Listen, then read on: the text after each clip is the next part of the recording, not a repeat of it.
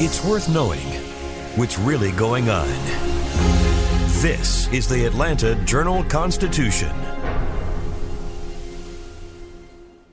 Donald Trump has been indicted in Atlanta. We have so many court dockets to follow, but we haven't really seen anything yet. The Atlanta Journal Constitution has covered every moment of this historic case. I've been writing about this investigation for two and a half years. Our team is led by reporters Bill Rankin and Tamar Hallerman. Follow our coverage on AJC.com and listen to new in depth episodes of the award winning podcast, Breakdown The Trump Indictment, only from the Atlanta Journal Constitution. You all can learn something new by subscribing to the Atlanta Journal Constitution's new newsletter called Unapologetically ATL. It's all about the people, the events, and the entertainment happening in metro Atlanta that black people might want to know about. So subscribe today at www.ajc.com slash unapologetically ATL.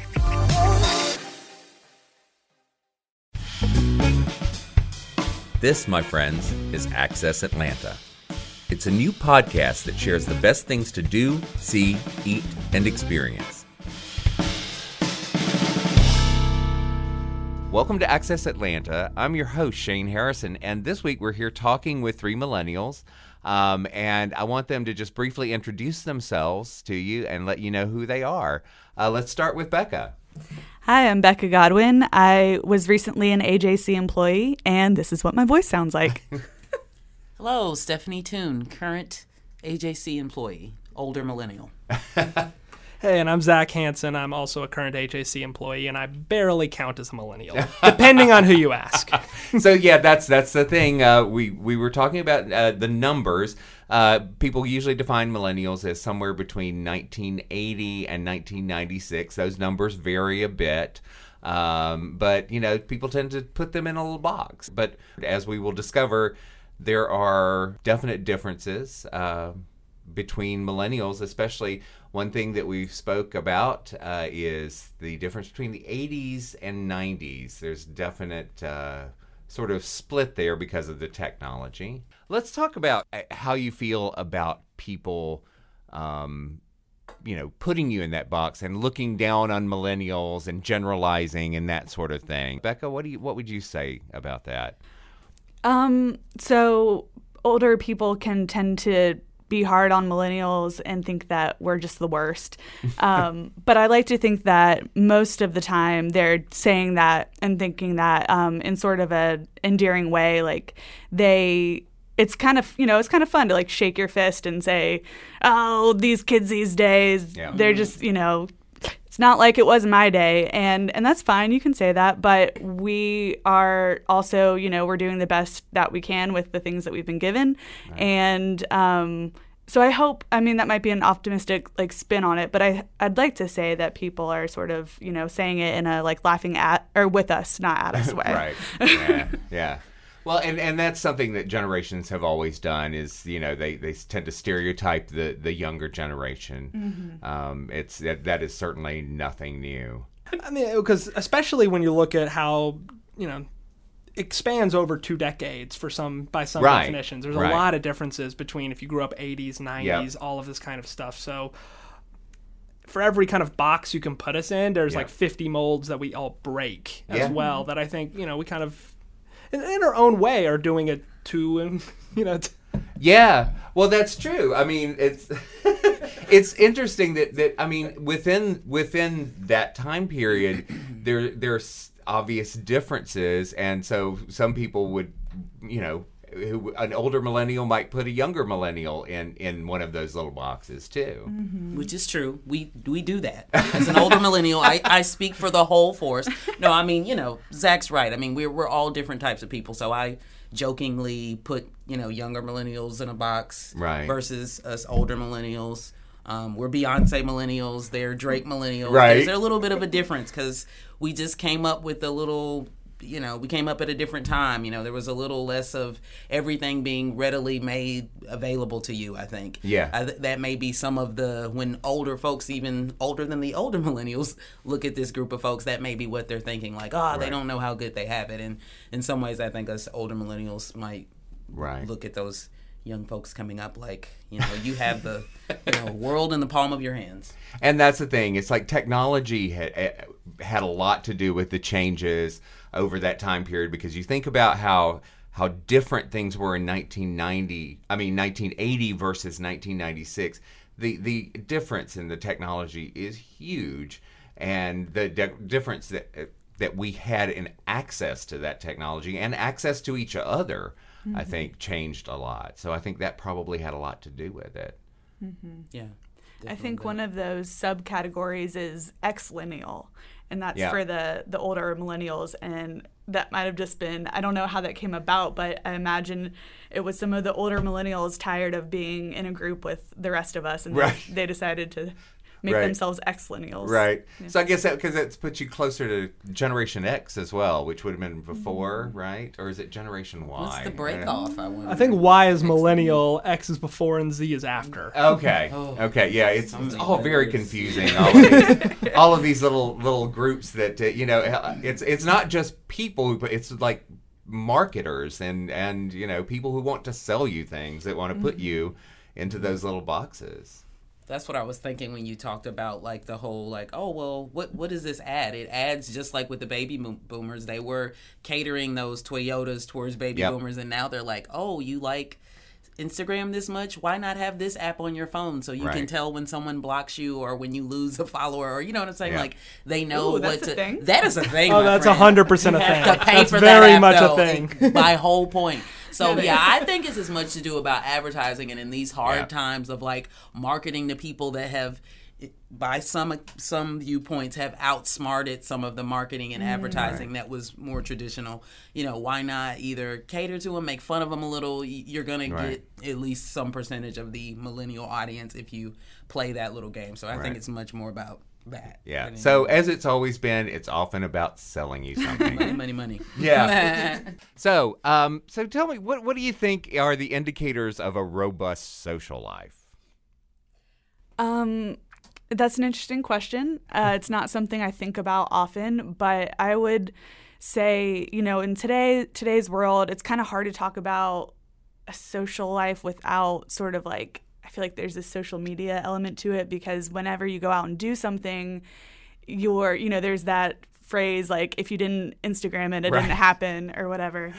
Um, and so I think like that there are there are activities today where it's like specifically you go to get the Instagram, which I hate. I hate that idea. Right. Like you should that should be secondary.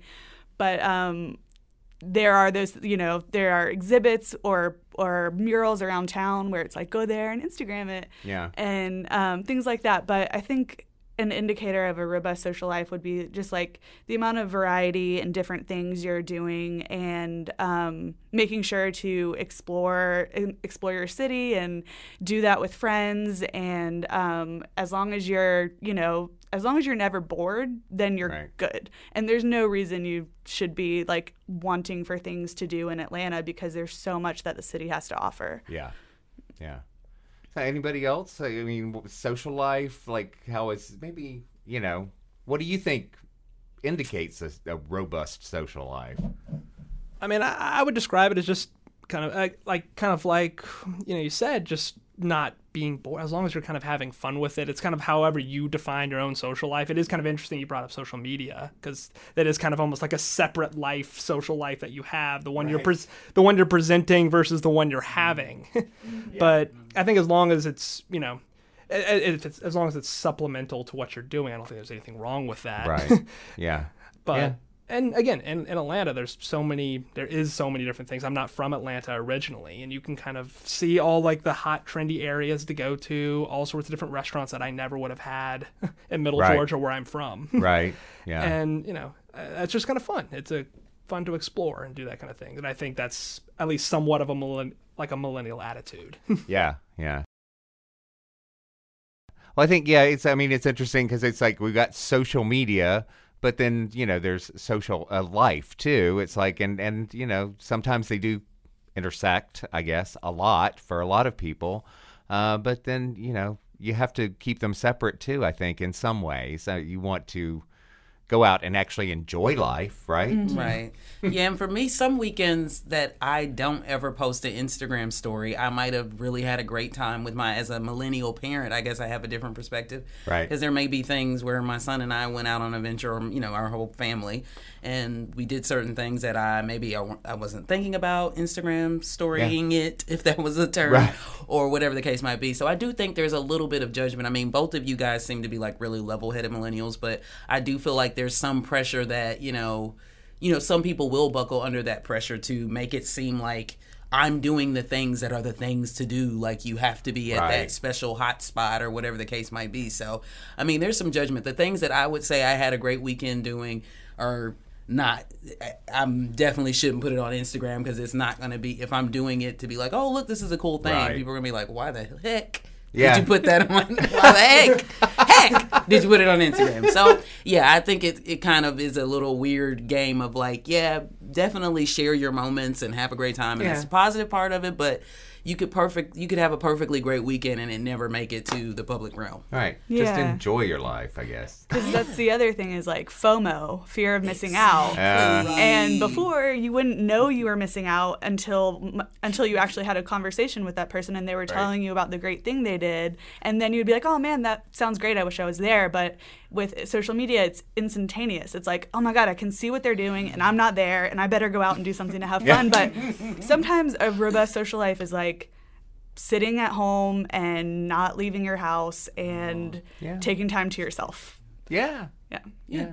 and I mean, everybody can appreciate that. That's for sure. Yeah. Yeah.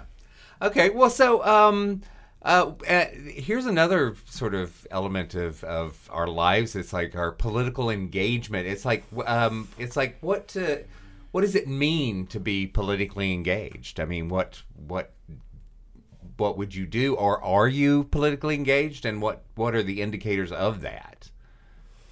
That's a tough question for us. right. That that would be a tough question for for folks in the in the journalism business because you know that's not something we can really do. exactly. Um, yeah. yeah. But to speak for, you know, my friends and and what I see again, um, it's so hard to just talk about it without going into the social social media world because Right. you know, in one sense it's debating people on Facebook uh, you're probably never going to meet in real life and and possibly never have any real impact on but but maybe you will you know Yeah. and um so a lot of it is for for my friends you know going to marches um making sure that you're calling your i mean i think it's you know it's how it always been how it's always been is um being as vocal as you can about the the things you believe in and the change you want to see Yeah. Yeah. It's sort of hard not to be politically engaged in the sense that this 24/7 cycle is like if there were more hours that could be added it would be that Right. because it's like yeah we can't necessarily go out and do marches or put signs in our yard Right. but it's really impossible not to be very aware of it and I think there is that's one of the positive aspects that they say about millennials you know we are so so like ultimately like almost ominously aware of every you know from the environment to you know we Yeah. are just you know not all knowing but just the information is so readily available so Yeah. It's hard not to be politically aware we may not be as politically engaged Yes. but you know definitely there's a lot of information and sometimes it's overwhelming it almost mm-hmm. Right. makes you want to pull out wherever you stand on those issues it's just Right. it's just mm-hmm. a lot Yeah, I know many people that get, you know, that especially with it being 24 hours and every single medium you could possibly absorb politics and news from, like, you have to disengage at some points. Yeah. Yeah. you know? Yeah, well, that's the thing. I mean, it's it's more more like filtering the the all that knowledge and, and figuring out what it is that's that's true, what's not, what's true for you. Um, I think it's yeah less not being politically engaged as some people used to be, as you know, figuring out what parts you want to be involved Yeah. in and pay attention to. All right, so um, this is this is interesting. It's like someone asked about why people feel the need to put millennials in a box or any generation in a box. I mean, that's sort of a, a thing that that we've always done. Um, you know, old people older than me put my generation in a box and and et cetera. It's always that way. I mean, why do you think that people feel the need to do that? I mean, I think some of it is just our nature to group ourselves for community. I think in the same way that we think of ourselves and, you know, however however you define yourself, some people define themselves by their generation. You know, as we think of baby boomers, as we think of the greatest generation, um, the you know the aspects that tie you together, where you you know kind of immediately recognize somebody from there and have some kind of kinship. Right, right, yeah. Well, I mean, and we do tend to, you know, I guess we tend to socialize with people of our our similar age as well. Um, but then, you know, the older generation tends to, I, I guess, maybe they generalize too much. I mean, and that's that's part of the the issue with putting people in boxes.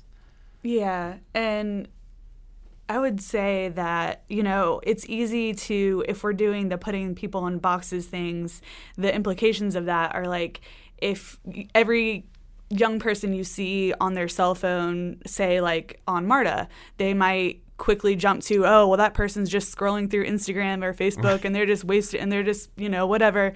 But actually, we might be reading a book on our Yeah. phone or working or you know doing something super productive Yeah. it's just the difference of how that appears to people who aren't remembering to you know you don't know what they're doing you don't know exactly what's going on in their life so don't just like immediately jump to we're being mindless Right.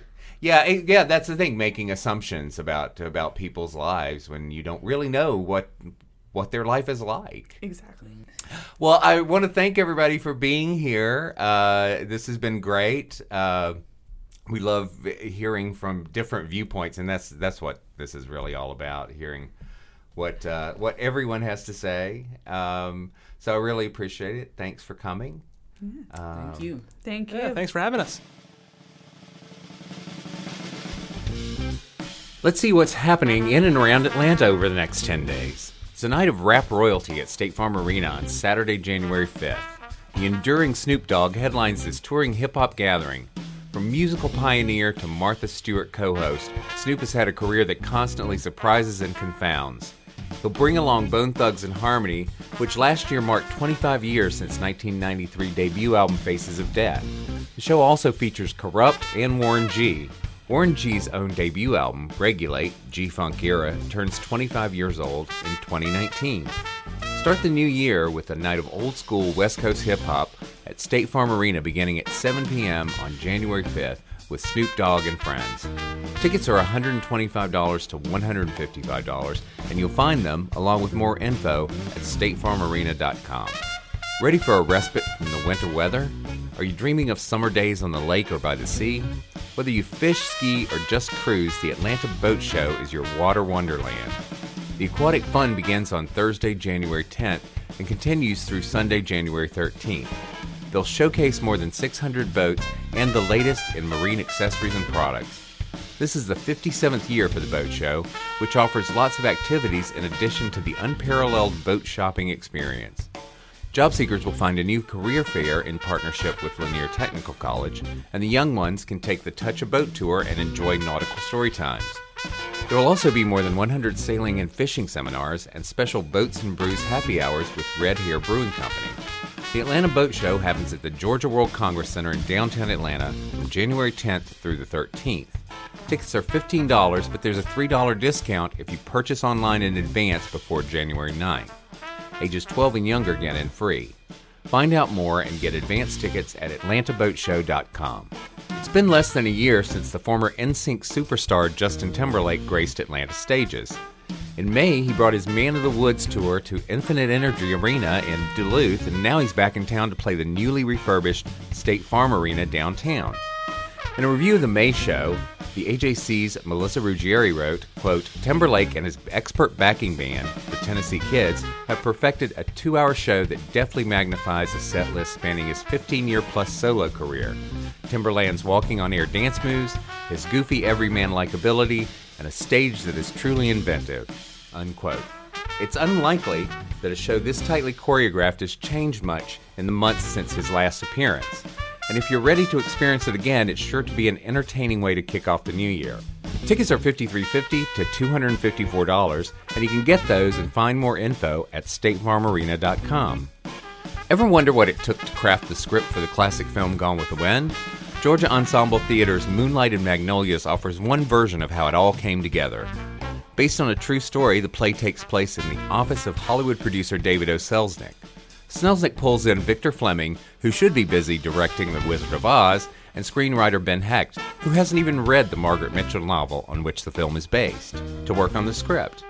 With the cast in place and filming set to begin soon, it's the very last and very vital piece of the puzzle. Don't miss George Ensemble Theater's Moonlight Magnolias, an homage to an American movie classic and its creators at the Roswell Cultural Arts Center in Roswell. Tickets are 29 to $40 and they're available at get.org. For more things to do around Metro Atlanta, head to accessatlanta.com. Our senior editor is Nicole Smith, podcast edited by Ryan Horn, music by Bo Emerson and Billy Gewen, and I'm your host, Shane Harrison. Join us next week for more Access Atlanta.